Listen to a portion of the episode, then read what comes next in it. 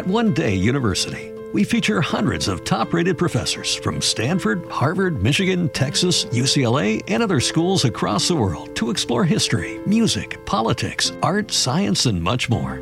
Every Wednesday, our weekly scholar newsletter includes 5 fascinating short video clips of our most notable professors discussing a brand new topic, plus special reports and topical debates as well.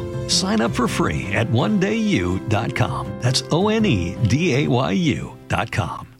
New on Curiosity Stream. This bear's walking right at me. We'll see if he wants trouble or not. Follow filmmaker Casey Anderson as he gets an unprecedented face-to-face look at Alaska's fiercest carnivores on the Tracker's Diary Bears of Katmai.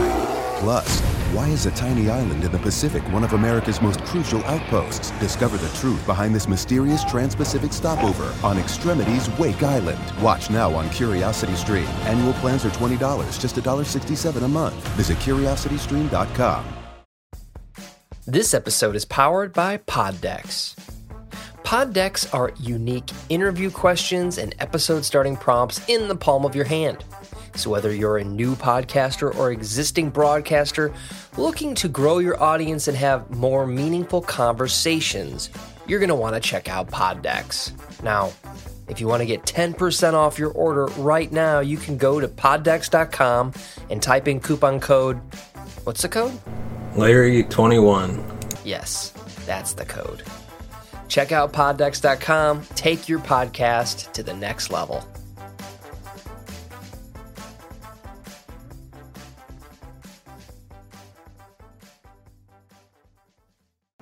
Welcome to Connect the Conspiracy with your host, Larry Lease. Join him as he dives into some of the biggest conspiracies in history and attempts to separate fact from fiction. Welcome to an all-new episode of Connect the Conspiracy. I'm your host, Larry Lease. Today, on Connect the Conspiracy, we're diving into the Majestic 12. Join us every Friday as we dive into the latest edition of Connect the Conspiracy. Conspiracy is part of our culture. Sometimes it is mere imagination, and sometimes a conspiracy is so deep that it makes and even hard to track down. The fact is, we as humans try to connect the dots and make sense of everything. I'm your host, Larry, and I'm here to help you find the truth about conspiracy theories while having a good time. To connect and discuss in depth the topics we cover, follow the podcast on social media at CTC Podcast 1 and send me your comments. But before we dive into the Majestic 12, we'd like to thank our sponsor, Poddex, for sponsoring this episode. You can check them out today at poddex.com. Use the promo code LARRY21 for 10% off your purchase. What is Poddex, you might ask? Poddex are unique interview questions and episode starting prompts in the palm of your hand. Whether you're a new podcaster or existing broadcaster looking to grow your audience or get more engagement, you're going to want to check out poddex.com and use the code LARRY21 for 10% off your first order. And now let's get right into it. Majestic 12, also known as MJ-12 for short, is a purported organization that appears in UFO conspiracy theories. The organization is claimed to be the codename of an alleged secret committee of scientists, military leaders, and government officials, formed in 1947 by an executive order by U.S. President Harry Truman to facilitate recovery and investigation of alien spacecraft. The concept originated in a series of supposedly leaked secret government documents first circulated by UFOologists in 1984. Upon examination, the FBI declared the documents to be completely bogus, and many UFOologists consider them to be an elaborate hoax.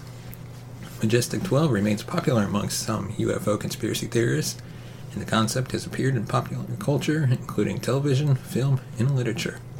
The concept of Majestic 12 emerged during a period in the 1980s when UFOologists believed there had been a cover-up of the Roswell UFO incident and speculated some secretive upper tier of the U.S. government was responsible.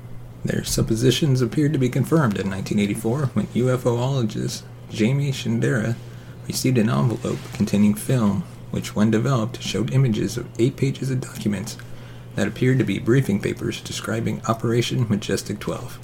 The documents purported to reveal a secret committee of 12, supposedly authorized by U.S. President Harry Truman in 1952, and explained how the crash of an alien spacecraft at Roswell in July 1947 had been concealed. how the recovered alien technology could be exploited, and how the U.S. should engage with extraterrestrial life in the future. Shandera and his UFOologist colleagues, Stanton T. Friedman and Bill Moore, say they later received a series of anonymous messages that led them to find what has been called the Cutler Twining Memo in 1985 while searching declassified files in the National Archives, purporting to be written by President Eisenhower's assistant Robert Cutler to General Nathan F. Twining and containing a reference to Majestic 12. The memo is widely held to be a forgery, likely planted as part of a hoax.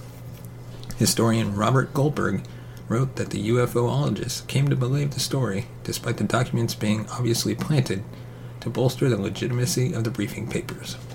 Claiming to be connected to the U.S. Air Force Office of Special Investigations, a man named Richard, apologize for butchering his last name, D-O-T-Y, told filmmaker Linda Moulton that the MJ-12 story was true, and showed her unspecified documents purporting to prove the existence of small gray humanoid aliens originating from the Zeta Reticuli star system. Doty, D-O-T-Y, reportedly promised to supply Howe with film footage of UFOs and an interview with an alien being, although no footage ever materialized. Soon, distrust and suspicion led to disagreements within the UFOlogy community over the authenticity of the MJ-12 documents, and Moore was accused of taking part in an elaborate hoax, while other UFOologists and debunkers, such as Philip J. Klass, was accused of being disinformation agents. Klass's investigation in the MJ-12 documents found that Cutler was actually out of the country on the date he supposedly wrote the memo, and that the Truman signature was a pasted-on photocopy of a genuine signature, including accidental scratch marks from a memo that Truman wrote to Vannevar Bush on October 1st, 1947. Klass dismissed theories that the documents were part of a disinformation campaign as ridiculous, saying they contained numerous flaws that could never fool Soviet or Chinese intelligence. Other discrepancies noted included the use of a distinctive date format that matched the one used in Moore's personal letters, in a conversation reported by Brad Sparks in which Moore confided that he was contemplating creating and releasing some hoax top-secret documents in hopes that such bogus documents would encourage former military and intelligence officials who knew about the government's alleged UFO cover-up to break their oaths of secrecy. The FBI began its own investigation into the supposed secret documents and quickly formed doubts as to their authenticity. The U.S. Air Force Office of Special Investigations stated that no such committee had ever been authorized or formed, and that the documents were bogus. The FBI subsequently declared the MJ-12 documents to be completely bogus. Later in 1996, a document called the MJ-12 Special Operations Manual circulated among UFOologists. It is also widely considered to be a fake and a continuation of the MJ-12 myth. UFOologists Linda Moulton Howe and Stanton Friedman believe the MJ-12 documents are authentic. Friedman examined the documents and has argued that the U.S. government has conspired to cover up knowledge of a crashed extraterrestrial spacecraft. According to journalist Howard Blum, the name Majestic 12 had been prefigured in the UFO community when Bill Moore asked National Enquirer reporter Bob Pratt in 1982 to collaborate on a novel called MAJIK-12. Because of this, Blum writes, Pratt had always been inclined to think that Majestic 12 documents a hoax.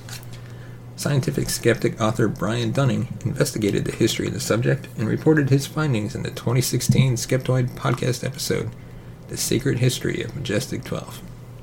He cited UFOologist Bill Moore's suspicion that rather than a hoax perpetrated by the UFO community, the papers were actually part of a disinformation campaign in the U.S. government meant to deflect attention from secret Air Force projects.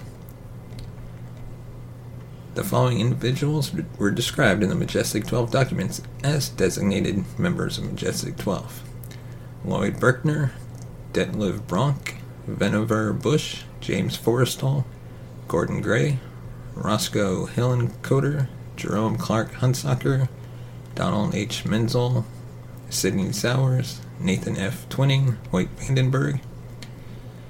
So the question remains, is it a conspiracy or not? Leave me some comments and messages on Twitter at CTC Podcast 1, or you can find us on Facebook connect the conspiracy, you know, let's discuss. Also, I'll have this up in our Discord, so we'll include a link to the Discord if you'd like to continue the conversation there. If there's a topic you want to hear about, let me know, and I will prepare a detailed episode about it. And as always, please subscribe to the podcast on your favorite platform, and if you want to support the show, you can buy us a coffee at buymeacoffee.com/CTC podcast. Thank you so much for listening, and we'll see you next time. You have been watching Connect the Conspiracy with your host, Larry Luis. Follow us on Twitter at CTC Podcast 1 and on Facebook.com/Connect the Conspiracy. You can also find us on Instagram at Connect the Conspiracy. If you'd like, you can support the show by buying us a coffee at buymeacoffee.com/CTC podcast. Thank you for joining us.